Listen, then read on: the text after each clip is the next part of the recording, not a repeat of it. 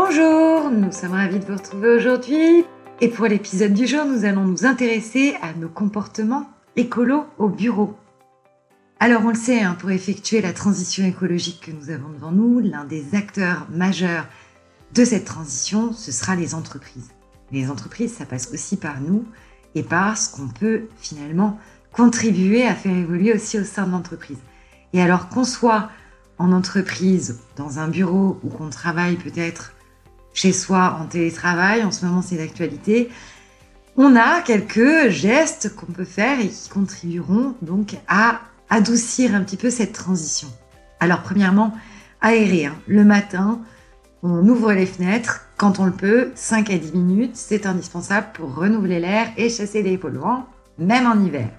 En revanche, en été, on aère tôt le matin, mais on pense ensuite à fermer les fenêtres quand il fait chaud afin de préserver la fraîcheur.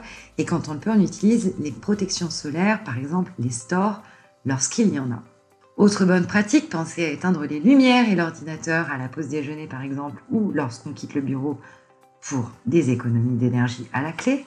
On peut également penser à avoir une consommation raisonnée de papier. Selon l'ADEME, c'est 16% des impressions qui ne sont jamais lues.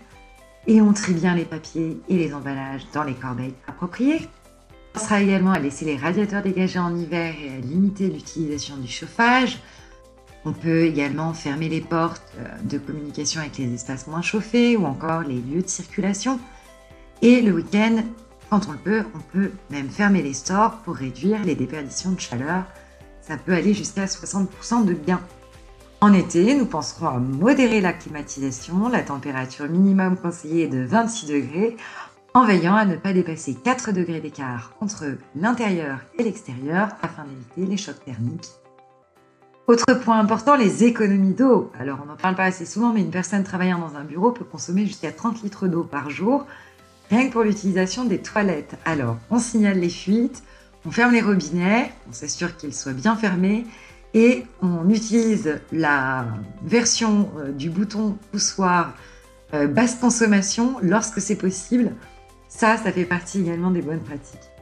Et puis on va chercher aussi, lorsqu'on le peut, à limiter le poids des réunions en ligne, en privilégiant peut-être les échanges en audio plutôt qu'en vidéo. On pense au fait que les données en audio consomment moins de bande passante que la vidéo. Hein. On en a déjà parlé euh, au cours de, de l'un des podcasts précédents. Et puis, on pensera aussi à déposer les documents qu'on souhaite partager, par exemple, lors d'une réunion sur un serveur local ou sur une boîte de partage. Et on envoie juste un lien, ça évite de surcharger les boîtes email et, euh, et du coup de peser sur l'environnement. Voilà, c'était pour tous les bons petits rappels. C'était un petit peu la liste au Père Noël. Mais euh, ça fait du bien de euh, se remémorer un petit peu toutes ces bonnes pratiques quand il s'agit d'être plus écolo au bureau.